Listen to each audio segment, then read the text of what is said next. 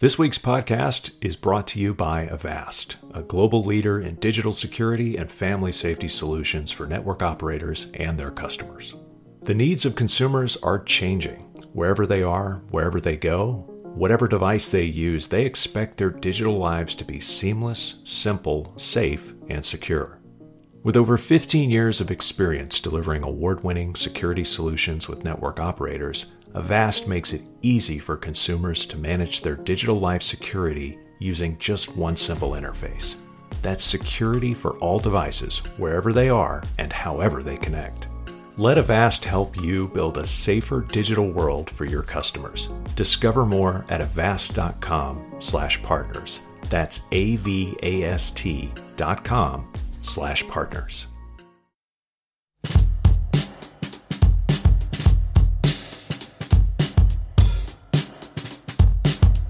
Welcome to the Light Reading Podcast. This is Phil Harvey. I'm an editor here at Light Reading, and I'm joined on this podcast by Ramona Chow, uh, one of my colleagues at Omdia, and she's based in Beijing. She covers uh, some of the uh, Asian markets and some of the technology developments there. And on this show in particular, we'll be discussing the 5G market in South Korea. It's been about a year since 5G service was introduced in South Korea commercially. The operators there are very competitive, and the government there is very willing to uh, do things to support the 5G market, uh, not with uh, not only with uh, regulation but with subsidies as well.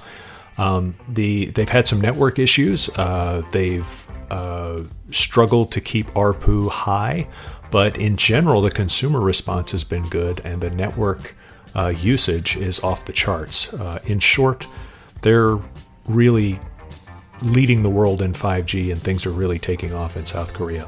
So we'll let Ramona fill you in on all the details and we'll get to that, including details from her new report, right after this break.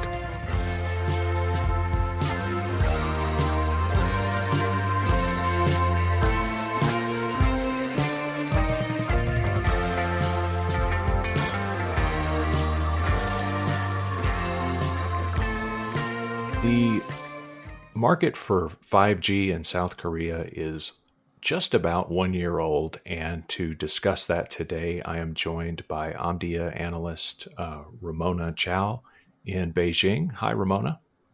Hi, Phil. Thanks for joining us. I appreciate it. Thanks for having me. So, you've been reporting and covering on uh, uh, for Omdia the uh, South Korean market, I guess the first place we should start is the to talk about the the progress that uh, South Korea as a country has made in in the 5G market. Uh, how what kind of progress has been made so far? South Korea is making an encouraging progress in 5G. This is shown in three aspects. But first, 5G has shown fast adoption in the early stage. The number of 5G subscribers surpassed the 1 million milestone in only 69 days after South Korea launched commercial 5 service, 5G service on April the hmm. 3rd, 2019. The early uptake of 5G in South Korea has proved faster than that of 4G. It only takes 69 days for 5G to hit the 1 million milestone, which is faster than 4G's 80 days. And secondly, South Korea has demonstrated 5G's potential to drive up data usage. According to the Ministry of Science and ICT, which is the South Korean regulator, the mm-hmm. monthly data usage per 5G user stood at 27.1 GB in January 2020, nearly three times that of 4G, which is 9.7 GB over the same period. And wow. finally, 5G commercialization improved the telco's operating performances by elevating the declining trend of their mobile ARPUs. You know, before the 5G era, the three big service providers, SK Telecom, KT, and LG Plus, they were finding it difficult to maintain their mobile ARPU. This is shown by the dropping trend of their reported quarterly mobile ARPU. After launching 5G in April 2019, all three South Korean telcos reported a consecutive two-quarter growth of their mobile ARPU, which was really a remarkable achievement. So mm-hmm. overall, I think South Korea is making an encouraging progress in 5G. Yeah, it seems so. It's uh, grown. Uh, the the uptake has been faster. The mm-hmm. data usage has been more. The mm-hmm. it's paying off in the financials, like you said. Uh, in case people are listening to this and they're not familiar with ARPU, it's average revenue per user. So the yeah, the right. key kind of kind of a key metric that mobile operators use in their uh, profitability statements. Um, mm-hmm. So there's really uh, a lot of things trending upward. Um, what do you think was mostly fueling that progress? What what helped everything uh, start up so quickly? Mm-hmm. I think multiple drivers are fueling that progress. Well, the first one is the government support.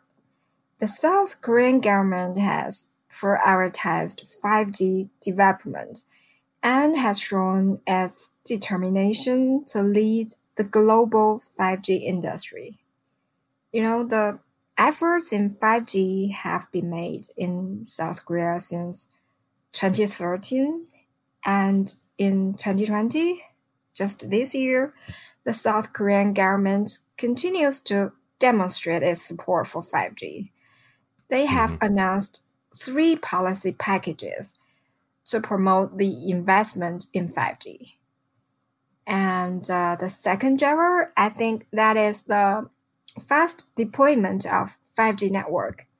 By the end of 2019, the three South Korean service providers had rolled out a massive 5G network um, covering 85 dense urban areas and over 90% of the South Korean population to support the fast growing demand of 5G traffic. And according to the regulator, the number of 5G base stations as of December 20, 2019 had increased by 2.6 times compared to the number of 5G base stations as of April 3rd, 2019. That's when the 5G network was launched.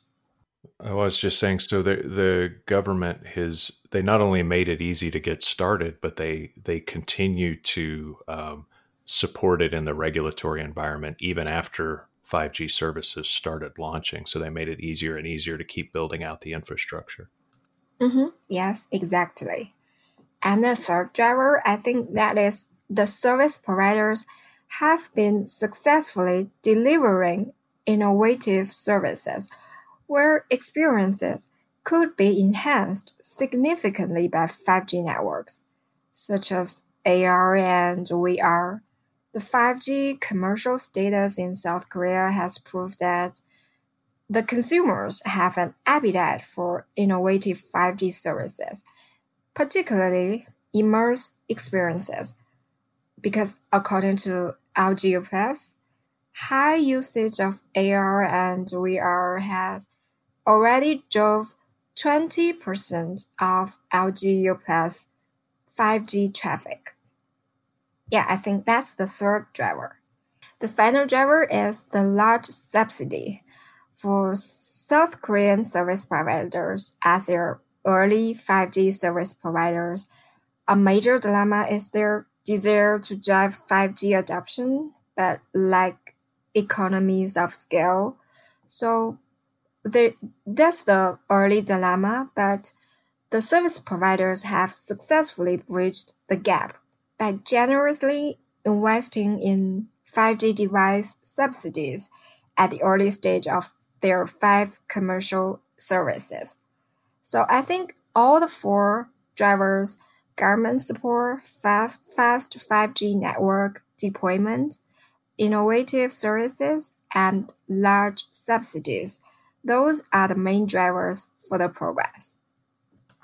Yeah, it's interesting that it's it's certainly not one driver coming from one side, so it can't all be the government and it can't all be the consumers. And it's it's a mm-hmm. interesting ecosystem. Everybody sort of has to all of these things kind of had to arrive at the same time. Um, yeah. That leaves an interesting setup for the carriers that are involved, the service providers. So now they've got this um, uh, friendly government that's that's a government that's friendly toward 5G expansion. They've got a consumer base that's eager for these uh, new services and and uses quite a bit of bandwidth. What's the competitive environment like between the different carriers? Mm-hmm. I think the competition on 5G is intense. All the three South Korean service providers are eager to win the early market share, and they started a 5G subsidy war.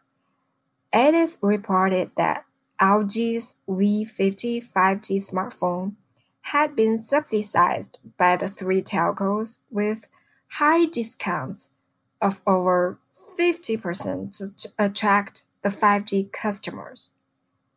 And in terms of market share, SK Telecom still holds the largest 5G customer base. But we see that LGU Plus has achieved a remarkable result in gaining 5G subscribers. Because based on the three telcos reported mobile subscriber numbers, LGU Plus had acquired nearly 25% of total 5G subscribers in South Korea by the end of 2019 and improved its total market share to 22%. Before 5G consumer services launched in April, LGU Plus presented a total mobile market share of 21.5%. And so far, we have seen two factors contributing to LGU Plus success.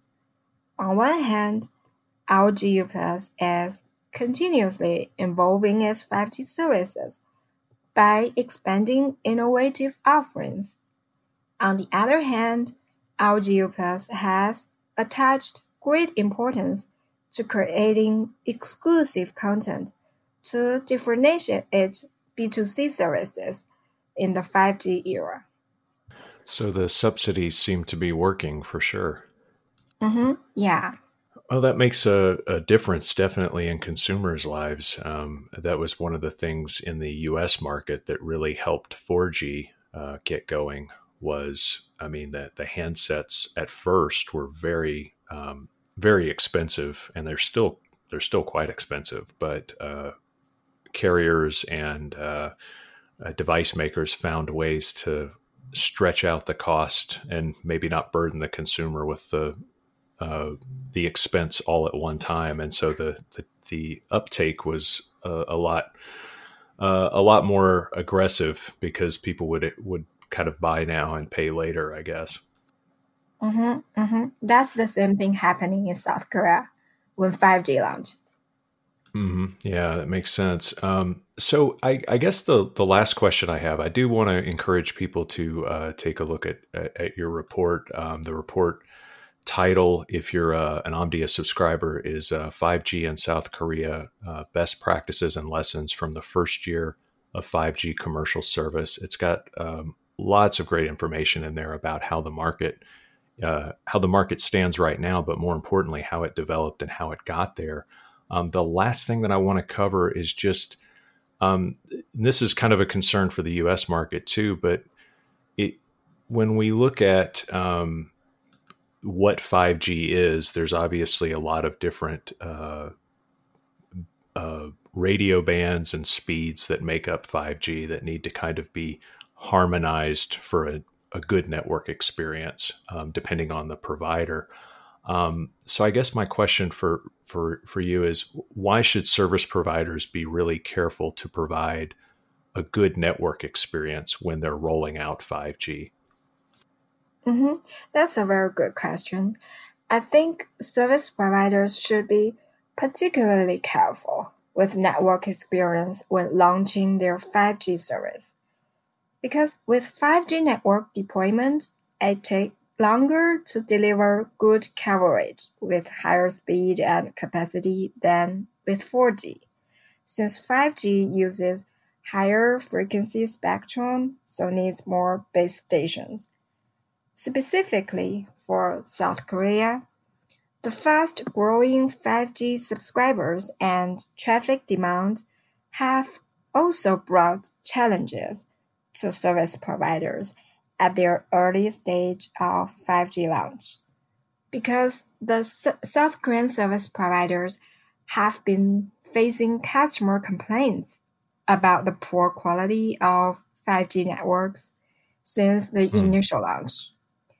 It is reported that customer experience over 5G networks regarding speed and connection still remained an issue at some level in December 2019.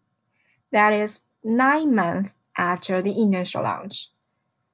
It is therefore vital for service providers to carefully manage the timing of 5G commercial launches and the marketing terminology of their 5G services to reflect the reality of their 5G network coverage and quality. Otherwise, service providers will risk losing customers. Yeah, very well put. I think that's the the that's the ultimate uh, price they have to pay if they set the expectations too high too early yeah. and then they don't deliver then consumers won't stick around mm-hmm. I'm, a, I'm particularly worried about that in the U.S. market because we've um, had some strange marketing tricks that uh, one of the carriers here has pulled, where they've called part of their 4G service uh, 5G evolution, mm-hmm. and the the worry here is that they're going to confuse consumers into thinking that 5G isn't that great. yeah, and then and then when they upgrade to 5G, the the consumer might say, I don't really need to do that. I've already I've already got 5G on my phone. Mm-hmm. Um, so it's a good point that you bring up. Uh, they definitely need to set the expectations at the right place and then uh, deliver on the network experience. Uh, okay, Ramona, one last question. This has nothing to do with your report. Um, you're based in Beijing. Are um, uh, we're recording this at the first of April uh, or the first week in April. Is there any um, uh, movement restrictions now in terms of uh, quarantining uh, or keeping people uh, socially distant? You know, to to slow the spread of the coronavirus or anything like that? Because we're we're kind of in lockdown here at the U.S. and I was wondering how things are uh, in your in your city. Mm-hmm. Yeah, as the local confirmed cases of coronavirus are dropping in China, you know, people are starting to get back to work, but things haven't totally get normal yet. And Beijing still have several restrictions.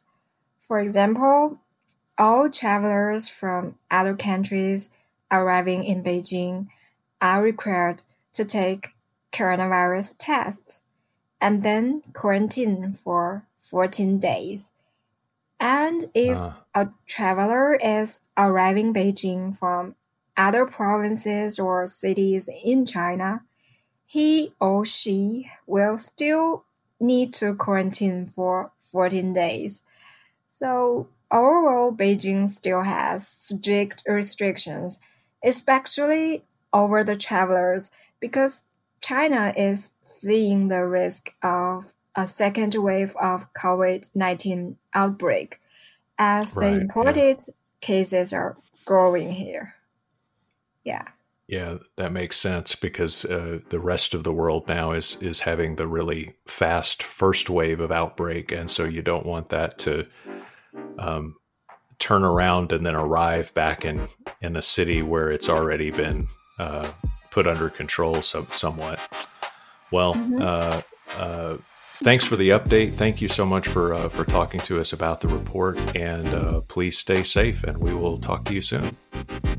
Thank you, Phil. Thank you for having me. Stay safe.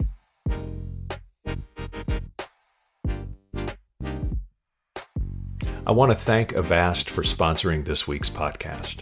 Avast partners with network operators around the world protecting the digital lives of their customers.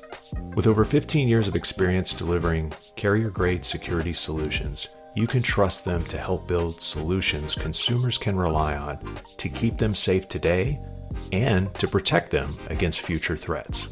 Let Avast help you build a safer digital world for your customers. Learn more at avast.com slash partners. That's A-V-A-S-T dot com slash partners.